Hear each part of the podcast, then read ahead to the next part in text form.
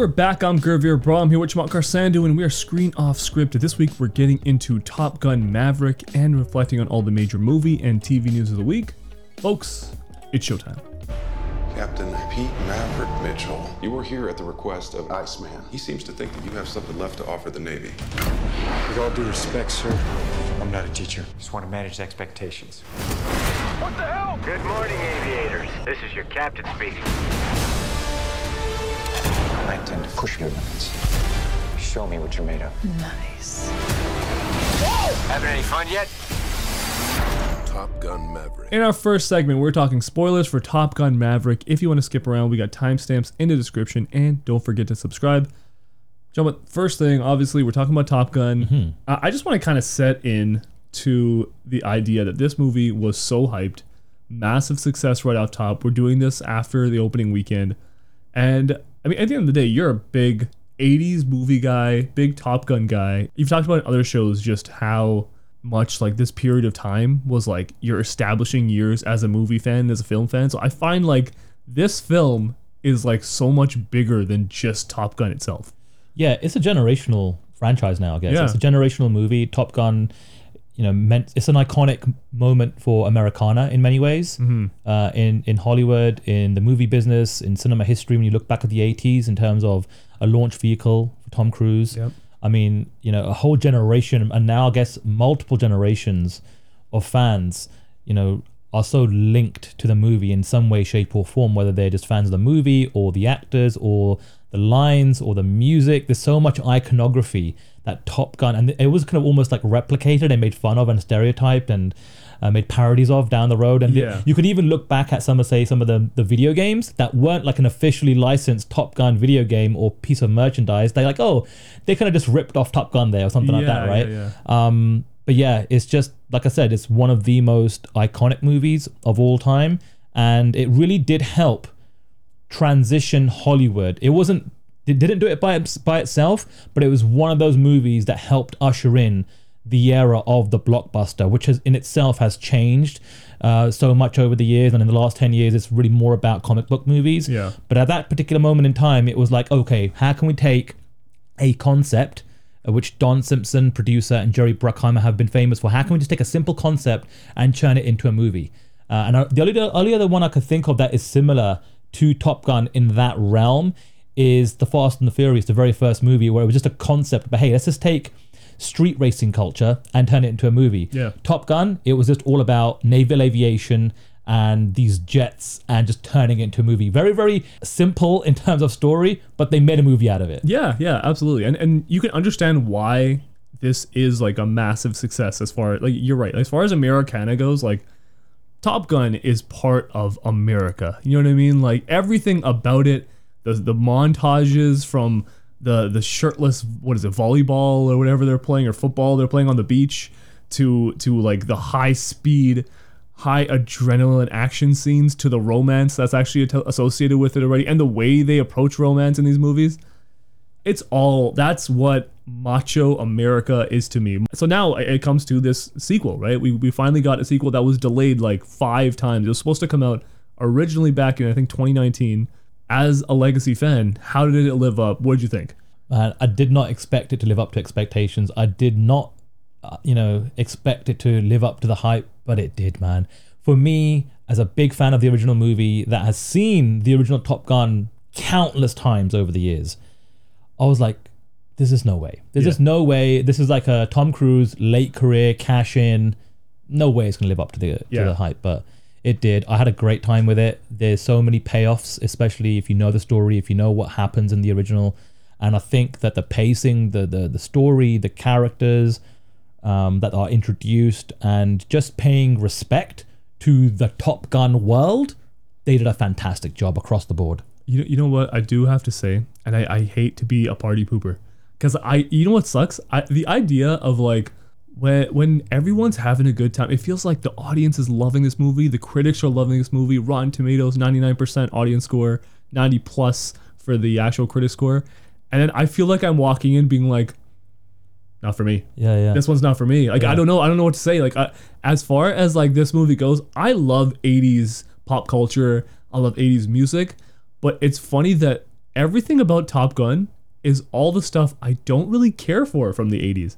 Like all the machoism and stuff like that. Like I get my fix for that from pro wrestling. And it's so over the top and it's fun. I can go back and watch like 80s pro wrestling. It's like it's a blast. Yeah.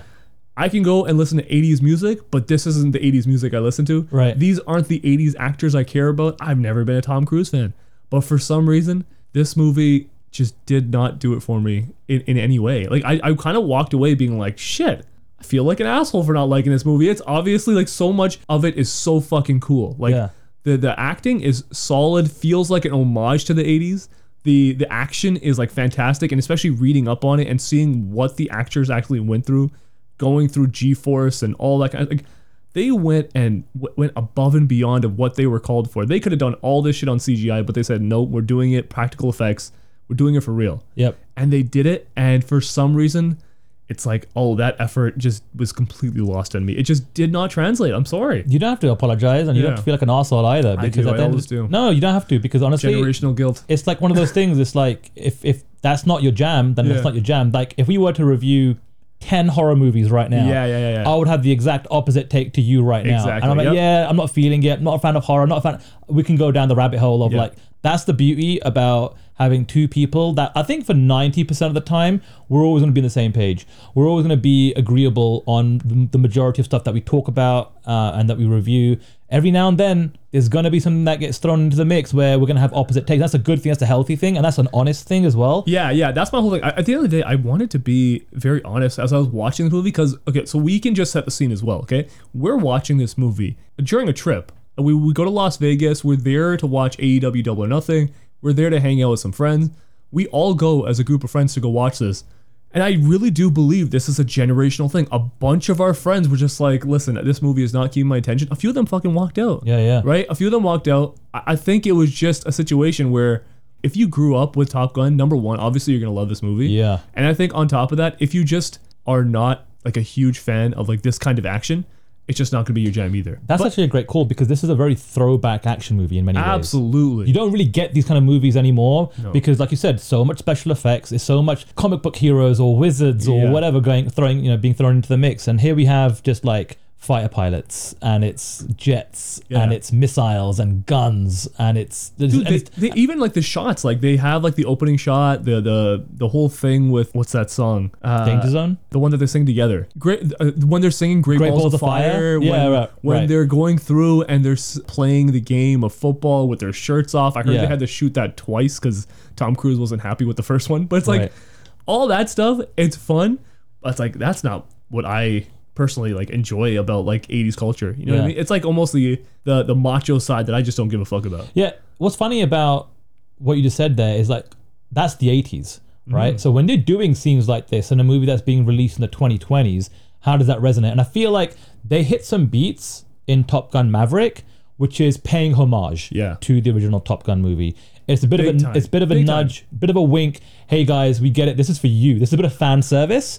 And in the rest of the movie, we're gonna give you some payoffs. We're gonna move the story forward a little bit. I mean, I I guess the only omission, literally the only omission from a major character and a major plot and a major story from the first movie is the Kelly McGillis character. She's not referenced whatsoever, but everybody else in one way, shape, or form is Goose, Iceman, even like Goose's wife. You know, everyone gets some sort of like payoff in terms of where the character ended up and what's going on. And like I said, for, for me, it was fun. I actually can't wait to watch it a second time. Yeah. Maybe a third time. And I can't wait to do that double feature where you watch the original and then you go right into Top Gun Maverick I well. feel like this movie is like such a payoff for people who grew up with Top Gun. That's what it felt like to me. Like Mm-hmm. Yeah. almost like when, when we talk about like legacy sequels, and we will in a little bit, but like the idea of there's two different experiences. Either you're watching it straight up as a sequel. I want to know what continues from the story, or second, it's just like a whole new audience that's completely like that's me walking into this movie blank slate, being like, all right, cool, let's see what's up.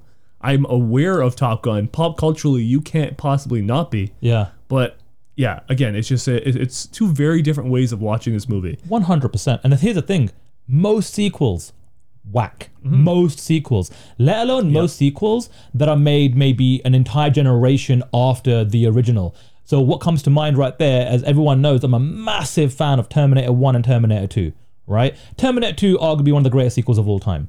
Every single sequel after Terminator 2, trash. Yeah. Every single one. Let's go into Aliens. The original Alien, iconic. Aliens, again, one of the greatest sequels ever made. I don't like any other Alien movie after that. And it's done in the 90s and the 2000s. And like, you know, for, for, Tom, for Tom Cruise to, you know, say, hey, we're going to make a sequel. You know how hard that must have been initially? Yeah. We're going to make a sequel, or he wants to make a sequel to the most iconic movie of all, one of the most iconic movies of all time. The movie that helped launch his career to the stratosphere. That is such a risky move right? And to see all the commercial and critical success that the movie is getting now, everyone involved must feel so good about the effort, the time they took, and even just pulling the trigger. And then once you pull the trigger, there's no going back. We have massive, massive expectations because there's a whole, like I said, multiple generations of fans that either grew up with this movie or have an affiliation with this movie, and we we can't let them down. And for me, that represents that audience. They did not let us down. I, I totally understand that. I totally get that that like there are hardcore fans and I think people are gonna love this movie for a long time because it scratches an itch for like a lot of people. It's just for me when I want to think of like 80s movies, I'm watching like Breakfast Club. I'm watching that whole that whole scene with with the, uh, the with the Brat Pack. Yeah. I'm watching like Back to the Future. That's more my jam. Like I don't know. I, I guess coming of age is more what I personally enjoyed from the 80s. This isn't coming of age. This isn't your This is the 80s complete How- Howard opposite. Hughes coming of age No. kind of uh, flavor at all. And frankly, it's not my jam as far as Tom Cruise goes, right? Right. Like I feel like this was it Risky Business, Days of Thunder, like those kinds of movies are all like hardcore macho. I fucking want to feel like some testosterone in the movie theater. If I'm going for Tom Cruise, I'm going Rain Man. I'm going Eyes Wide Shut, Magnolia, Vanilla Sky. Like those kinds of movies are more my jam. Jerry Maguire, Yeah. Interview with the Vampire. That's my jam. Sure. And, and- and even for this, this felt like for me, I don't know. I, I feel like Miles Teller's a better actor than this. I feel like Tom Cruise is a better actor than this, even though they're perfectly performing for what they should have for this movie. It's just again, I just can't be like, oh shit, those performances were fucking great. You know, this reminds me of we have friends in our group that are not into the MCU. They are not into comic book movies. Mm-hmm. Right now, in terms of a global cinema going audience, I would say 90% of people that are driving the business of Hollywood and the box office are MCU slash comic book movie fans, right? And they enjoy the vast majority of what they're getting served multiple times a year. Yeah. But we have some friends like, yo, I don't give a crap about the Flash or Batman. I don't care about Spider Man or the the the post credit scene in Doctor Strange 2. Like, and, and and that's fine. There's gonna be you're not gonna hit everyone all the time. You're not gonna hit hundred percent of the audience with everything you serve up. But for this movie to come out in this era, where like I, I can't even think honestly, I can't from the top of my head right now think of another movie in the last few years that has been able to get this kind of success that's only literally comparable to the major comic book movies. Yeah. It's kind of crazy to think about it in this day and age. Absolutely. And and as far as Tom Cruise goes, it's actually interesting to see that he is rehashing a lot of his other properties. Obviously, he's gonna be doing Mission Impossible. What is it, seven and eight that are coming out in the next two years? Right. That stuff's bananas too. It's just this guy is re- he's relying a lot on his legacy, but I don't blame him because it doesn't feel like he's doing a lot of other stuff. Period. The uh, the Mission Impossible stuff, I have to give him a pass on because that's more like him. That's his James Bond role. Yeah. Right. That's a continuation of a story that started in the late '90s. And the funny thing about Mission Impossible is, if you look at, uh, and I've seen all the movies, I'm I'm actually a big fan of the franchise. After Mission Impossible One, there was a bit of a dip in quality for a few sequels. Mm-hmm. The crazy thing is, the last Mission Impossible movie that came out a few years ago is probably arguably the best of the entire franchise. It got crazy critical and commercial success, and we're like, how are how are they gonna give us like the sixth movie in this franchise and that be the best one? So I feel like after the first few, they had a bit of quality control. Say, listen, we got to really up the script, the plot, the storyline, the characters, and also the action. And also, let's just be honest, man. Tom Cruise is one of the very rare actors in Hollywood. I don't know what his insurance, uh, you know, policy is. Man is doing everything himself. All these stunts. He's a gangster for He, that. bro, he is living his life to the edge on and off screen. And it's, it's wild to see him do something like this because he's one of the most bankable actors in Hollywood history. Yeah. Maverick! Yeah. Hear about ice? What's that? You want another one? Really? Yeah. I feel the need. The need for speed. Even as far as like what the other legacy characters like Val Kilmer as Iceman, like that's such an interesting little way to number one bring him back, also like kind of kill him off of this because he dies from basically what he's suffering from currently. Oh man, uh, let's talk about paying homage. First of all, what a beautiful thing to say, hey, listen, Val, we know like what you're going through in your in your personal life, but you are as iconic. This is the thing about Top Gun. People may think, oh, that's the Tom Cruise movie. There are iconic characters all across this movie. There really are, right? And Val Kilmer as Iceman was Maverick's kind of like yin to his yang, Yeah. right? And to see him come back and they kind of, again, give him that payoff, he's the admiral now, and he's the one that's still vouching for Maverick and helping him out when he's in a jam. To just to see him back on screen and to give him, you know, five minutes in one of the most successful movies of the year in 2022, given what he's going through in his personal life. I just thought it was, it was a beautiful thing just to have him on board, and it, and it was the right thing to do as well. Yeah. You can't have a Top Gun uh, mo- uh, sequel without Iceman involved in I some capacity. You need people from the original to like fill that spot as well. But again, it's just to see him actually contribute in the way he did in that movie. I was like, damn, this is like some really he- like that was the heaviest part of the movie for me, Right, right. by a mile. Other person I want to talk about is Miles Teller. yeah, I want to get your impression of him as Rooster, basically as a character with a legacy through Goose. number one, in terms of what, he looks like, it's like, yeah, oh, that's Goose's son. Yeah. That's like brilliant. I'm a big fan of Miles Teller, and I've felt really, really bad Me for him. too. Yo, after Fantastic Four came out, I was like, oh no. Like, what's going on? Like, is this going to be something that crashes his career or something? Yeah. And then I, I look at his kind of like resume, and I'm like, man, this guy has actually you know come through the other end here, and like he's still young enough, and he's still going to be around for a long time. And yeah, man, like I'm a big fan of him. I love I love War Dogs. I think that's a really good movie. Uh, Only the Brave is also a really good movie as well. I love Whiplash. Whiplash is I, great. I really think Miles Teller is one of the most talented like young actors of this his generation at the very least. Like, Yeah. Mm-hmm. But like he just hasn't gotten that signature role yet. This might be it. I don't know. Like obviously this isn't for me, but as far as like impact goes, this feels like his biggest role. Whiplash though, I'd still say that's his best role. Mm-hmm. And that movie specifically makes me feel like there's like these lingering expectations I have of him. Right? Like I remember his early roles like he was in Project X, he was Yeah. in 21 and Over, he was in Two Night Stand, like all these movies you just kind of throw on for fun. And then he was in a remake of Footloose. Let's yeah, yeah, like that, you know? smaller movies, but Yeah. th- it feels like personally, like he just is waiting to have like that role that kind of defines him as an actor, and then build off that because he just hasn't got that yet. I think he's tried a few times with like Divergent. He's tried with Fantastic Four. He's tried to make like these movies where he can like just be part of a massive franchise going forward. It's almost kind of interesting that he hasn't been part of an actual MCU project at this point. He just feels like somebody who would be like great yeah. as like somebody who they can rely on for the next couple of years. But I just feel like he's not at that spot that he should be yet. What's interesting to note is he is now going to be working with director Joseph Kosinski again.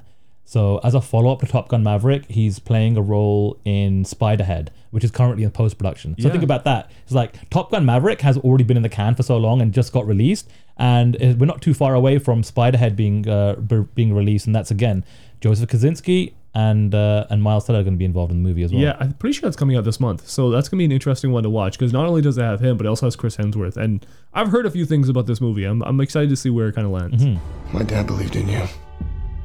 I'm not gonna make the same mistake. As far as legacy sequels go, where does this kind of rank up for you? It's high for me in Yeah? terms of like the payoff and the homage, the link between the two movies. What 20, 30 years later or wherever it's been. Sequels are hard to do, man. Yeah, and to- honestly, legacy sequels in general are difficult. We just saw Ghostbusters, and and it's not like that was like heavily praised or something like that, right? For me, I'm talking. I think the best ones are Mad Max Fury Road, Star Wars: A Force Awakens. I get that you know that one's a little bit mixed response, blah blah blah. But like I felt like that that movie accomplished a lot of the feeling of Star Wars really really well. I really love Blade Runner 2049 and Creed. I think I think those four are like as elite as it gets. Creed for sure. That's definitely up there. Blade Runner 2049, I agree. I, uh, again, for me, I'd have to put this in the mix only because I'm a huge fan of the original. This is the thing. You can't put something into the mix if you're not a big fan of the original. I agree, You're not yeah. going to get the payoff. Yep. You're just not going to get the payoff. You're not going to throw it into the mix. You- I will say though, the biggest kind of argument for that is Mad Max Fury Road because I walked into that movie knowing jack shit. Right. I knew nothing about that, and I walked out being like, "Holy fuck, that's one of the best experiences I've ever had in a movie theater." Did you watch the originals? No. So that was something very interesting because I think that was almost like a reboot, not a direct sequel. I, that that movie by itself. That's like I- we're gonna make Mad Max again for our new generation. Yeah. That's not like oh we're gonna all these characters that you fell in love with in the original movies we're gonna pay off. I- That's where. it's the best version of it though. It's the best legacy sequel if you ask me. Period. But is it a sequel though? Is it a reboot? I think it's a sequel. I think it's at the very least it still a lives in the same world, no? I would classify that more as a reboot, right. more as a direct sequel. Soft Talking reboot. about a legacy sequel, like in Force Awakens, it's not like we're not forget- forgetting the Star Wars, uh, you know, characters. Yeah, yeah, yeah. In in Creed, it's like Rocky's still around. Yeah. Right. In Blade Runner 2049, it's like all those characters that you fell in love with in the first movie and you have an affiliation for. That for me is that's a legacy sequel. Yeah, yeah, yeah. Right. That for me, okay, all those characters, 20, 30 years later, where are they now? What are they up to? What journey have they been on? We're gonna give you all that and introduce a whole lot of new stuff in this movie. That for me is a big payoff, and that's what I consider to be a legacy sequel. Okay, cool, cool. Uh, what about as far as our categories go? Who is the best character coming out of this movie? It's easily Maverick. Tom, Tom Cruise, I think, did a great job just jumping back into the role. I think a lot of the movies that Tom Cruise stars in, like it's easy to be like, oh, that's just Tom Cruise doing Tom Cruise. But I really feel like, he- especially that scene between him and, and uh, Val Kilmer, which I think is the best scene of the movie. Just like the emotional weight of Iceman and Maverick sharing a scene together, all those years later after the first movie, was so damn powerful for me. Do you think this movie has enough legs to continue as a franchise? Like, do you think they would continue with Rooster as the main, or bring back Tom Cruise or something like that? Uh, you know what? This is a tough one. I don't think they're gonna do like another Top Gun movie. I feel like everything that had been building up for the last 15, 20 years, I can't even imagine how many times Tom Cruise has been asked, hey, are you ever going to make a Top Gun sequel? Right? They have done near enough a perfect job that you're good. You still got Mission Impossible franchise to, to mm-hmm. work with. You don't really need this to kind of keep banking at the box office. Yeah. And you've proven that it can be done. It's like a fantastic piece of work on the overall Tom Cruise resume right now. That I I personally hope they don't do a Top Gun sequel again. I feel like Top Gun and Top Gun Maverick are a perfect marriage. And I think just leave it at that. Okay, fair enough. What about uh, best scene? What'd you got for this one? I just mentioned. I think the best scene is probably Tom Cruise and Val Kilmer sharing that moment between um, between themselves. You know, Maverick and and Iceman. It's like a, I think a three, four, five minute scene, but it's one scene. They're both on camera together. It's a beautiful scene. That being said, though, the entire sequence when they run that final mission Yeah. is exactly old school blockbuster action for the 2020s. Yeah. And it was just breathtaking. I can't wait to see it again. We were lucky enough that the screen that we watched the movie on wasn't IMAX, but it was one of those really big 4D, 4, whatever you call it, 4D, 4DX kind of like screens. And the sound was incredible. And it was just like literally slapped you in the face, man. It was really cool. Uh, for me, I'm going with the scene where Maverick saves Rooster and then Rooster pays him back by saving him from that helicopter turret. That was badass. I thought the action, uh, the action of that, and the action overall is so well done. And I, that's the biggest thing I kind of walk away from, which is why I kind of walk away like still a little bit hollow, just because I didn't connect on an emotional level. But as far as action goes, like my god, that whole situation, like any scene where they're in a jet is so mind-blowingly good and it just feels like such a fresh way to shoot cinema and, and, and that is my gonna be my lingering part of like walking away from this movie What's also cool is, and they kind of talk about this in the movie, is like we are coming to an era in the real world where pilots are going to be obsolete. Mm-hmm. It's all automated, it's all AI, it's all drone work and stuff like that, right? Yeah. So to kind of just show, you know, pilots physically doing the manual work and trying to fly these jets and then that be a part of the story, it's not going to be something that we see in 10, 15, 20 years from now. yeah you know? yeah 100% um, as far as star rating goes five being the best movie you've ever seen zero being the worst where does this end up Give it a 4.25. Uh, really good. Really enjoyed it. Uh, Top Gun for me is still obviously number one, but right behind it is, is Top Gun Maverick. Uh, I had a, had a great time. I would recommend it, and I can't wait to see watch it again. yeah fair enough personally i'm going 2.75 just didn't hit the mark for me but i'm not calling it a bad movie or something it's just more on the average side for me but that's everything for top gun maverick jump with any last thoughts on that No, I mean, listen, for a whole generation, this done a great job, and who knows? Maybe there are other franchises, the rights that studio has to to IP and old movies that are going to look at this like, hey, it can be done. You just got to get the right people involved because if you do, you're going to get an incredible payoff for a loyal fan base and a loyal audience. You know, one thing I will say, as far as positives go, I love the fact that this isn't like some sort of comic movie or something like that. I like the fact that blockbusters can still exist outside of that space. We need I- it. We need it. We need something different because at the end of the day,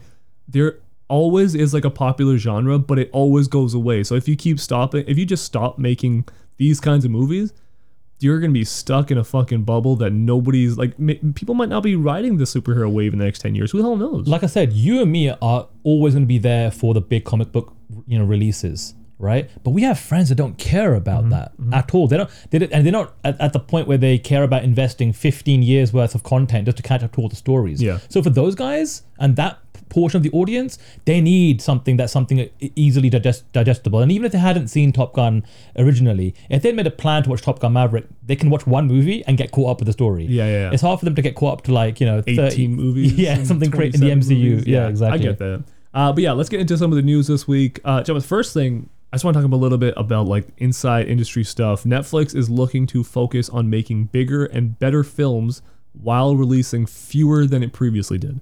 So the company said that they're going to be reducing the output of lower budget films, which could become more niche. Uh, they're hoping to stop greenlighting expensive vanity projects like The Irishman.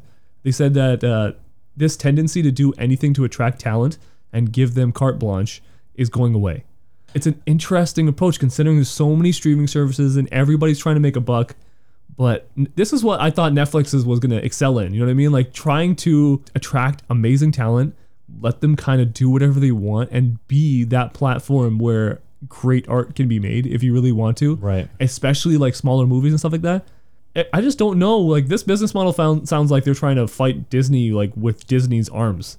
I mean, my take from that is that they're trying to focus more on quality than quantity and giving a blank check and this scattergun approach of seeing what lands and what works and what that's probably gone now. And it's because obviously the stock price has plummeted. They have to have a or they're probably going through a reevaluation of their overall business model. Yeah. And this is actually kind of almost like the the example of why the Hollywood studio system works in many ways is when you have a studio and a producer to help rein you in, right? Yes, Top Gun Maverick, for example, is a Joseph Kosinski movie, but you've got Jerry Bruckheimer as the producer. This is his baby, and this is Tom Cruise's baby, right? So you're not going to get willy nilly, I'm going to do everything I want to do. No, no, no, no. This is a team effort. Let's talk about this and what direction you're going in. Yeah. And it's not going to be for every filmmaker. We still want Christopher Nolan to make his movie. You know, give him the blank check, give him the, the carte blanche on what he wants to do. Hell yeah. But like what Netflix has been doing is I think they've just given that approach to like every single filmmaker. And not every single filmmaker is capable of doing that. I think it needs to be a bit of a team effort in terms of like how are we going to make this movie, what project, who are the right pieces, and and do it a bit in more of a collaborative effort. Absolutely, but I just hope they don't stop taking chances on stuff they're just not 100% sure is going to be a success. Mm. Like, for example, like today, the news came out that Stranger Things 4, the se- season 4, part 1 of season 4, it broke the record for Netflix's biggest premiere weekend ever mm-hmm. with 287 million hours of viewed. And it's just interesting that, like, who knows, would Stranger Things even be made it with this kind of thought process? Like, is are these the kind of projects that are they're going to be lost? The ones that are just taking a swing? Like, I, I feel like Stranger Things. Why would that be thought of on paper as maybe your biggest possible franchise on your entire platform? Yeah, I think they're going to Think need. of like straight like Squid Games. Like, uh, uh, would Squid Games be made under this model? I just don't know. it's an interesting thing to think about a series versus a movie that you're going to try and greenlight, right? Are you going to take? A, uh, would you consider taking a risk, a show based on you know 80s kind of filmography?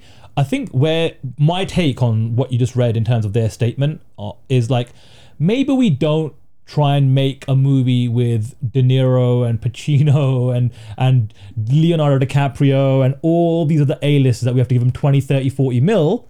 Rather, let's be a little bit more creative in giving, you know, new filmmakers a chance with unknown actors and maybe we can bring someone that's, you know, from the 80s, hasn't been in a movie or a TV show in a while, give them like five minutes or whatever. I think that's the kind of direction that I think they're going to be more comfortable in Yeah. and not like, okay, let's try and get the Oscar this year. Let's try and get Listen, had they won an Oscar, I, I feel like this would have been a completely different conversation.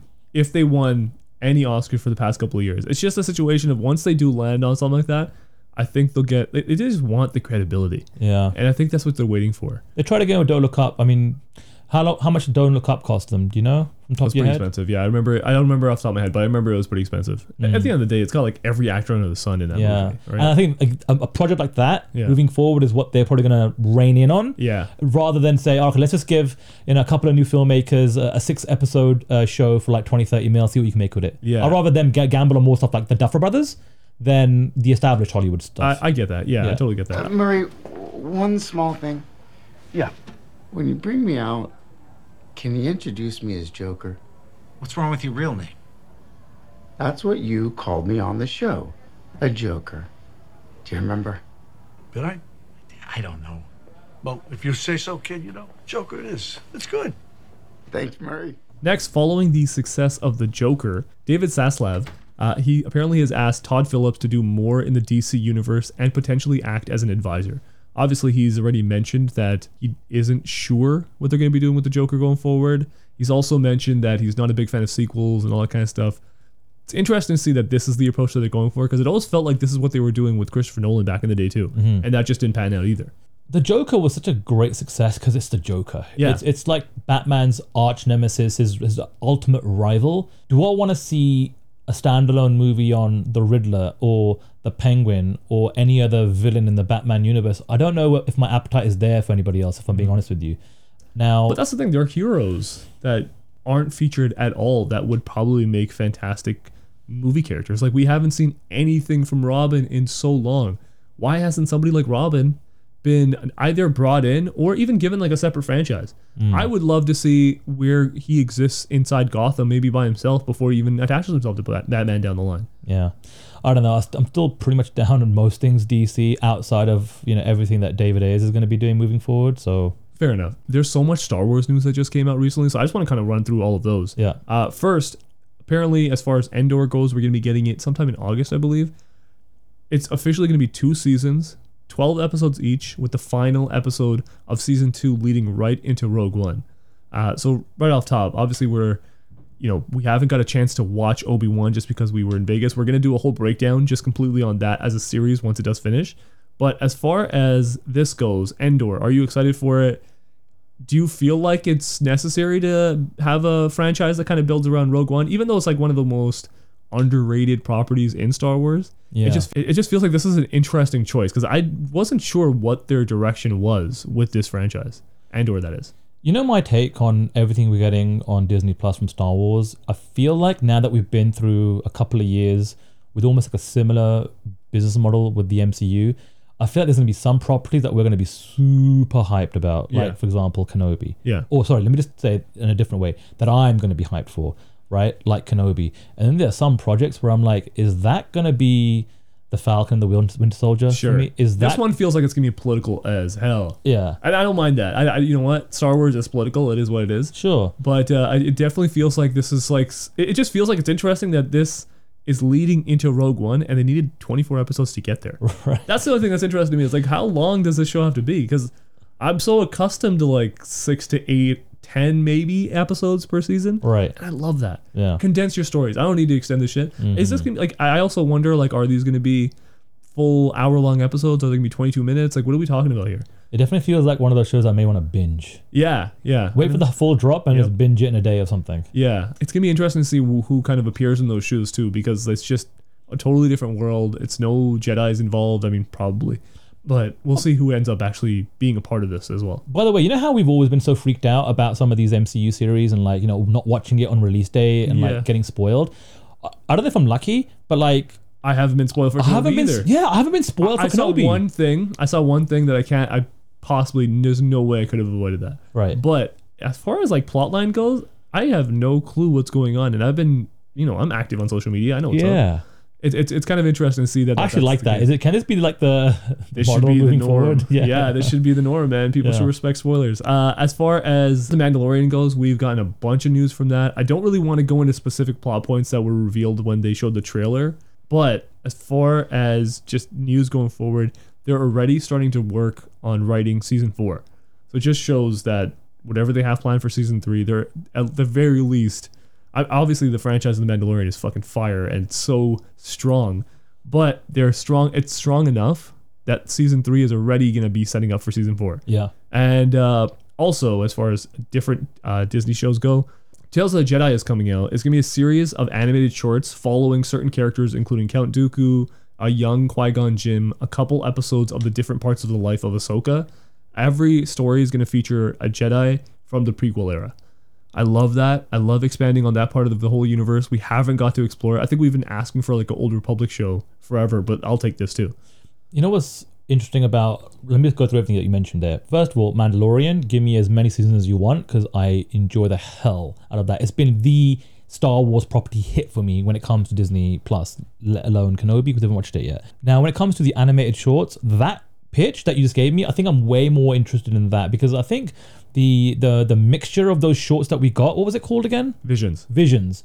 I never finished it, and there was nothing there that was like compelling me to finish it either. I think I got through like three or four or half or halfway through the various episodes, and I just like haven't had that need, want, or will to like let me watch all of these. And I'm sure Yeah. they're good or you know whatever, but and like they are. I actually ended up watching a bunch of them with like my nephews and nieces and stuff like that. Just it's just like a fun show that you can kind of throw on when kids are around. And Right. it- It's a good show by itself as well. Yeah. Like, I especially the first episode, absolute banger. There's, that's my favorite one, and I don't know Yeah. if that's the best of the bunch.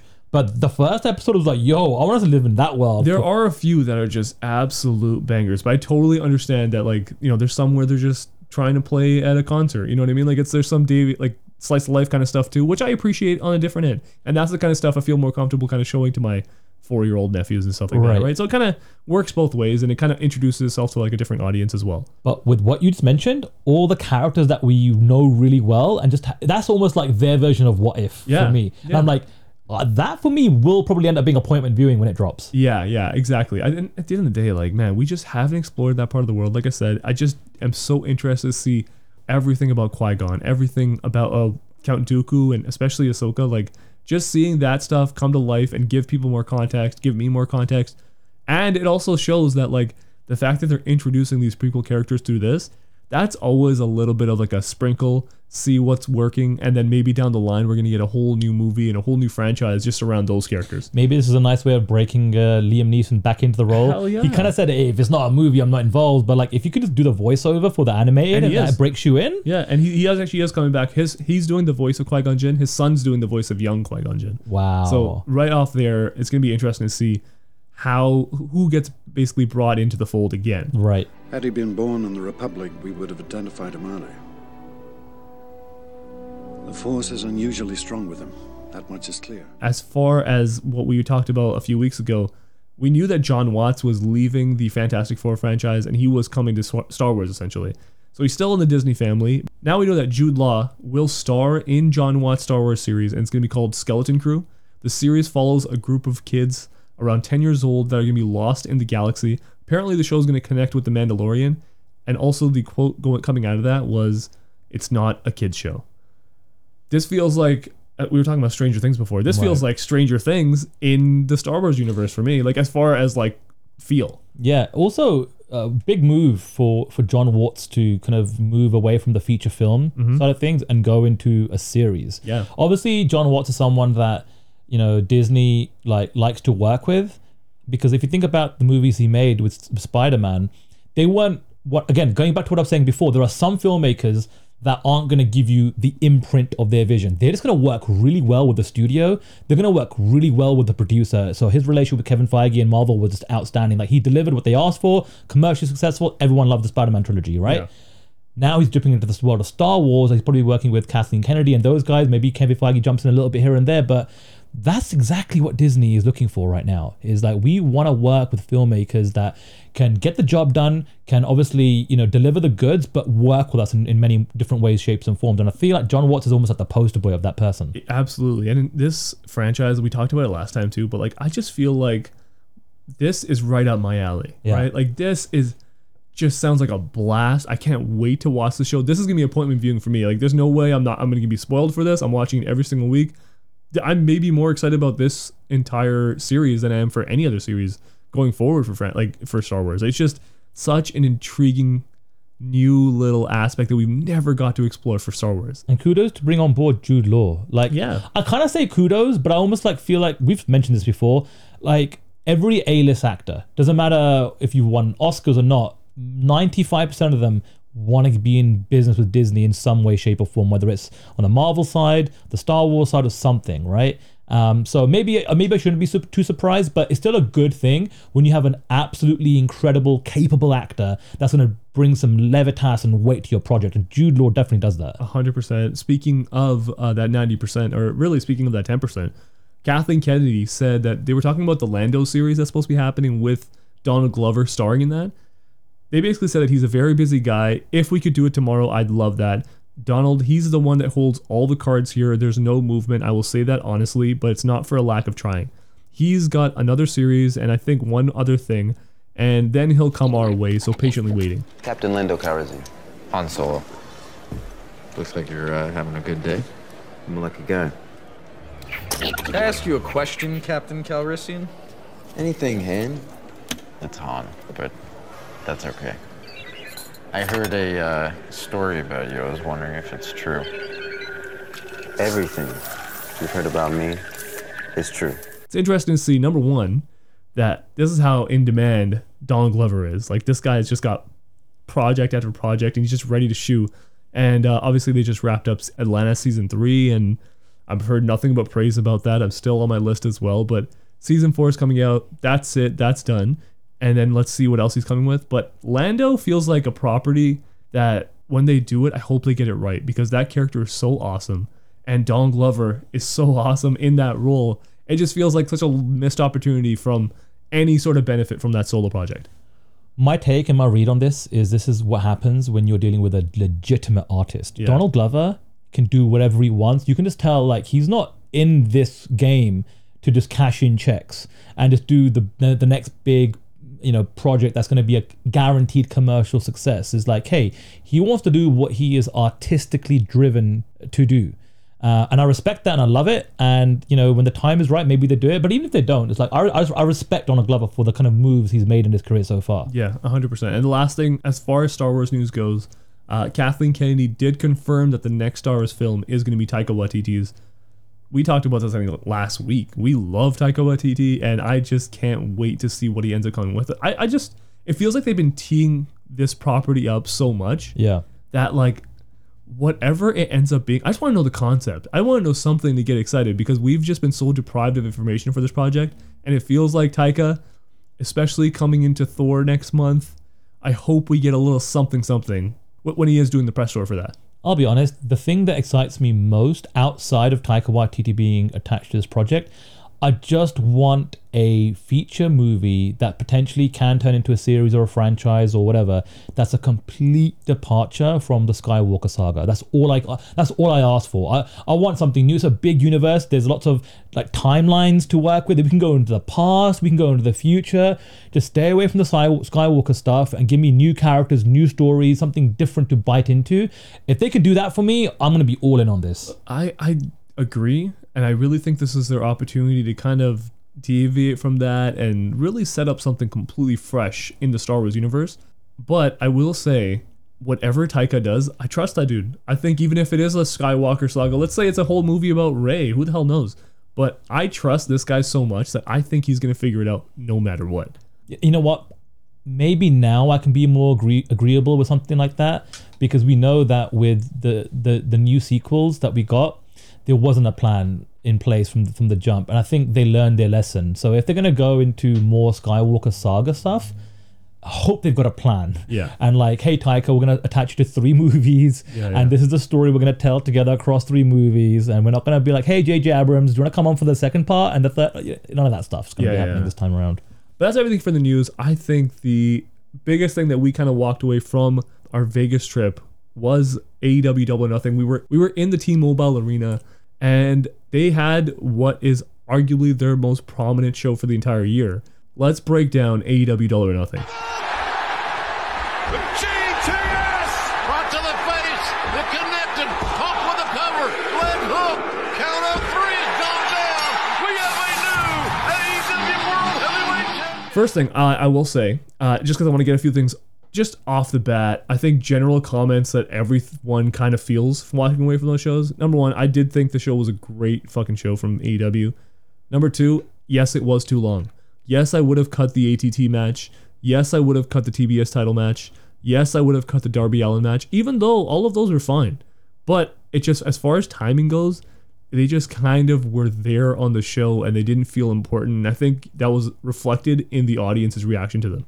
But having said all of that, I just wanted to also say that everything kind of worked out for the best because timing wise, if those matches weren't there, I think we would have missed a very special moment and we'll talk about it. But I just wanted to ask you, what were your thoughts?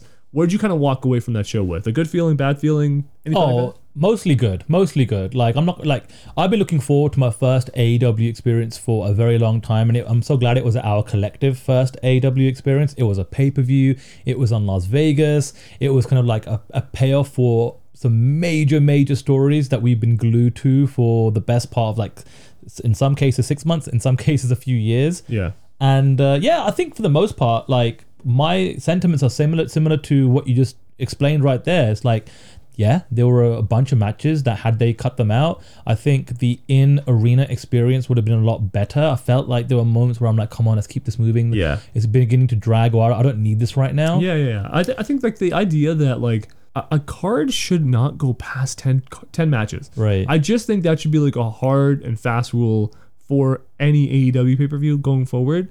Just because when they get past that point, you can just like the audience knew. We knew going in. Okay, cool. This is gonna be too long. I think everybody knew that, and that was like the automatic criticism because even on paper they knew that 13 matches is way too fucking long. And here's the difference. Sometimes I feel like we could maybe consume this a lot easier if we were watching at home on a pay per view. Sure. We can go, oh, I'm gonna just go out, take a break or whatever, right? Or I'm gonna just like, you know, get a bit more comfortable. But when you're in the arena and you're fixated to your seat, Yeah. you gotta like keep that energy and especially when you're chanting along and singing along to songs and trying to help be a participant with some of these matches. Yeah, yeah. It takes a lot of you as a, a member of the audience in terms of energy. Absolutely agree. Um, but like I said, I think you take that uh, uh, element out. Overall, I had a really good time uh, Yeah. at Double or Nothing. I feel like when we walk away from these shows, like a lot of people might be like, well, I wasn't sure if I wanted this guy to win or that guy to win. But like the one thing that I completely walk away from this movie, and the reason why I'm okay with those matches that I mentioned staying in, because if we didn't have those matches stay in, we wouldn't have had, for me, one of the best moments I've ever had through pro wrestling. I think the Anarchy in the Arena is one of the best matches I've ever seen, period. Right? As far as as far as being a fan, like I romanticized the Canadian Stampede from 1997, Team uh, the Heart Foundation versus what is it, Austin, uh, Road Warriors, Goldust, and uh, was it Savio Vega or something like that? I think so, yeah. Yeah, something like that. But like uh, that that whole thing is just something that I have always romanticized because the crowd is going Ken Shamrock. No, it's Ken Shamrock. But that that uh that whole crowd and that audience and that experience is something that I'll go like fuck. I wish I was there for that because when you're watching that match and you're just seeing like the stare down right at the start, the crowd is going nuts and the the camera is shaking from the fact that they're just part of this epic moment. And that is something that is like, oh, you like pro wrestling, but you haven't seen the Canadian Stampede? Let me show that to you. That's one of the coolest parts of it. Anarchy in the Arena, as far as a unique environment goes, the crowd going fucking nuts, for me, this was on the level of that. Mhm. That's how much praise I can give. I think I could watch this match in 20 years and it's going to still end up being one of the best matches I've ever seen. So can I just say, uh, up until the start of this match, I feel like the whole arena was on a bit of a download, a bit of a dip. All of a sudden, Justin Roberts, who in my opinion is doing the best work of his entire career, and it's because he's getting the license from Tony Khan and AW to be really creative and really provide some input into what he does in terms of being a ring announcer, right? When he said shit's about to hit the fan, I felt everybody stand up on their feet and be like, okay, was, let's fucking go. It was instant. The energy shifted so tremendously just from that one line. Everyone just fucking. It was like everyone just got shot with cocaine. Vegas just lit up. It was absolutely beautiful. And then we get the the JAS walk out to Judas. Yeah. And we were kind of talking about it because, like, you know, everybody during this run that hasn't been able to go to an AEW event, they kind of like, man, I really want to just be a part of some of these like entrances, Yeah, right? yeah, yeah. So we still got Judas in full, which is cool. Yeah. When Wild Thing dropped. And then it continued and continued and continued as the match is progressing. The funny thing about Wild Thing, first of all, it was just complete chaos and it was fun. You keep singing it. There's elements of the match that are scattered across the entire arena where, as a participant in the audience, there's no way in hell you are keeping up with everything at all times. Like we had, like I think Brian's uh, Danielson on, on our side, Yep. right? And, but at the other end of the arena, there are a couple of guys going through tables, Yeah. and it wasn't until after the event was all wrapped up, I think a day or two later, we kind of watched it back, and I didn't realize it was Jericho unplugging the soundboard Yeah, yeah. that cut Wild Thing off, and like. You missed it because it turns off, and you're like, "Was it a mistake? Was and it it's an funny error?" because like the audience reaction that they wanted would have been boos, and the fucking audience was so in tune with the song that they're like, "Boo! I want that song to continue for the entire match." Yeah. And you know what it reminds me of? Remember in when Watch the Throne came out and Kanye and Jay Z are putting out Paris, and after at every single event, they are every single concert they would be dropping that song, and then they would drop it again. And they drop it again, and they drop it in some places 11, 12, 16 times. Dude, I remember being in clubs. Yeah. And the, the DJ would just repeat that song like five, six and times, seven over times again. and Yeah, over. exactly. And that's what it felt like to me when this like the first time everyone's going crazy, it's their entrance, and then it came on again, and you felt like the energies roar again, and then it came on the third time, and it was just another wave. And when every time we heard the words "wild thing," the whole crowd, no matter how many times they played it, just got more and more into it. Can you It was imagine? amazing. Can you imagine the wrestlers during this match just feeling the energy of both the song and the crowd? Yeah. And their perf- oh, man, such a special. unique Yeah. experience such a obviously like a a lot of people in the media have mentioned this is like similar to something like new jack would have done Right. right like he's done it where he's played the song during his matches and that really does add to the chaos but for them to execute it in this way and be able to deliver especially with the legacy of the stadium stampede this was just a perfect marriage of like years and years of trying to create something new and i give a shitload of credit to chris jericho Right. because nobody else is carrying on the legacy of something like the Stadium Stampede and trying new things like he does. We've said this time and time again. He's on that goat list. He really he is. has reinvented Undeniable. himself for what 30 years now at this point and every time it's fresh it's new. At the same time it's paying respect to what came before. He's paying homage. But he just continues to be must watch tv he continues to be an entertainer. He's in the best shape of his life at this point. It's, ins- it's insane. And the other thing i will say about this match is we had Game seven, Boston Celtics against the Miami Heat taking place at the same time. And That's it- another thing. If you take away those other matches, it doesn't line up perfectly with Mm. this. And and we had someone in our in our crew that was like literally thinking about skipping the entire pay per view because he wanted to watch the game, right? Yeah. So he was streaming Game Seven on his phone, and it was down to the final two minutes. All of a sudden.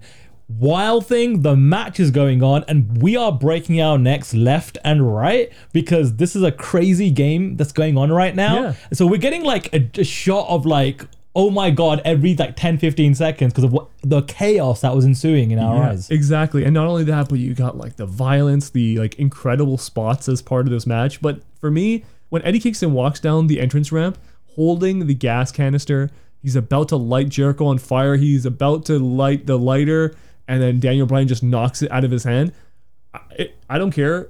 Put it against any Undertaker uh, iconography. Put it against any Mankind Mick Foley iconography. Put it against Hulk Hogan. This is as iconic a shot in professional wrestling as anything. Yeah, I the- don't give a fuck. The photograph of him just walking down the aisle, blood all over his face. One of his eyes is barely open. He looks like a horror villain. Yeah. He looks incredible. And the way he just played it, number one, coming out and doing that, getting to the fight with Brian.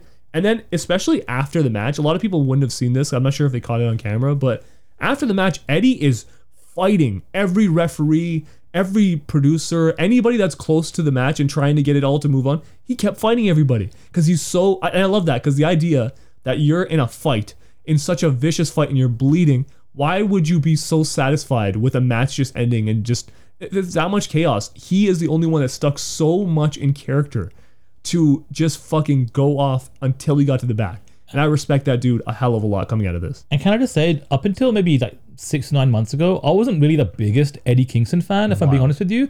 And like, I feel like this particular run in the last twelve months has made me into an Eddie Kingston Listen. fan. The work that he's done on AW in the, in the last year, the programs, the angles, who he's been up against, that has really kind of like made me a huge fan of what he brings to the table. For me, it's it's uh at this point I just can't wait for the inevitability of him winning a world championship. Mm. When he does win the AEW World Championship, I think that's going to be a massive moment. I don't care if he wins it and loses it the next day. That's fine. If he's a paper champion, whatever you want to call it, transitional, it's all good.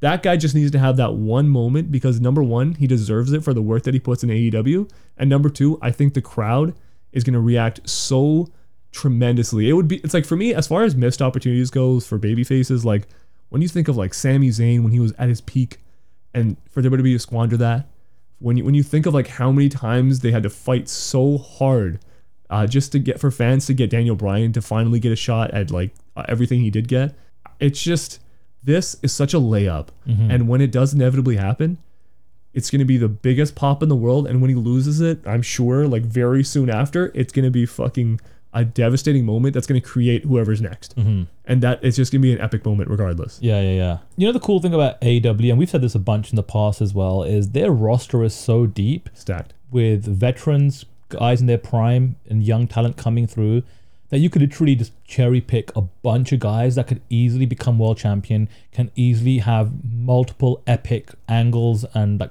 programs with so many other guys. That's the beauty about AEW. And as far as other matches, I thought the last three for me are the best ones, right? Anarchy in the Arena, best match. That is going to stand out as a uniquely great match in wrestling for me, period. Yeah. Like, even just comparing it to, like, oh, is that the match of the year? I don't know. I don't know how to compare it to, like, you know, an Ospreay match or a Shingo Takagi match or a Okada match or a Kenny Omega match. Like, I can't compare it to that. What I'm gonna never forget about this match is the experience I had. Yeah. With my friends watching this match with Wild Thing playing. I'm never gonna forget that. A hundred percent. It's the, mo- like, it is the biggest moment that I walk away with, not only for Vegas, but maybe for the entire year for professional wrestling. I feel like this is the one that's really sticking with me. And I know it's only been a few days, but it really does feel like it's going to be one of those matches that we can go back to in a couple years and just throw on because it's so badass. I feel like the only thing I could potentially compare it to in terms of what I'm anticipating coming down the road is that first AEW Canada show. If it is Toronto, like I know they're gonna go so hard, Yeah. and like it's gonna be just an epic environment, Yeah. and and maybe it's not gonna be a five hour show this time, and I've like. There's so many things to look forward to, but for what we got in terms of our first AEW experience, that match alone, forget about everything else, that match alone was my biggest takeaway from the whole program. Uh, I also love the tag title match. I thought that was absolutely incredible. I feel like Ricky Starks is an absolute star. I don't know if you got the same impression, but I walked away from that match being like every near fall that Ricky had felt like the crowd was the most hyped for that. Maybe it was just me, but maybe because I'm a Ricky Starks mark, but it feels like uh, he's slowly becoming the guy. I think Like, everyone a recognizes guy. it. Yeah, yeah, yeah. Uh, uh, the other match, the main event, obviously, like it had its two botches for Punk, but I thought that match was fantastic. Yeah. Start to finish, I thought Hangman was absolutely incredible in that match. I thought CM Punk selling was so good, and I think they they made the right choice. I think going forward, the guy who's the most popular and who's really carrying his weight in the company should be the champion. You know what I mean? And uh, as much as I love Hangman, and I feel like for him over time, he's going to be one of those guys who has multiple reigns and has incredibly long other title runs. I just feel like this was the right time for this to happen. And Punk's going to be the guy, and I feel like he's the right guy to continue going forward. House of Black versus Death Triangle, I mentioned that. I just, I love that match. I thought that was fantastic. Such a fun match. And as far as squash matches go, MJF versus Wardlow is as good a squash match as you could possibly get. Anybody who's saying that was like a burial in a negative way, I just don't I don't get it. It's like what was it supposed to be? Was it supposed to be a five star classic? Like the story did not call for that. Mhm. That would have been so fucking weird. It's like when we watched uh Triple H versus Randy Orton and Triple H his house gets invaded, Randy Orton comes and whatever the fuck they do, he kisses Stephanie and all this kind of stuff, and then they go and have a straight up wrestling match at WrestleMania.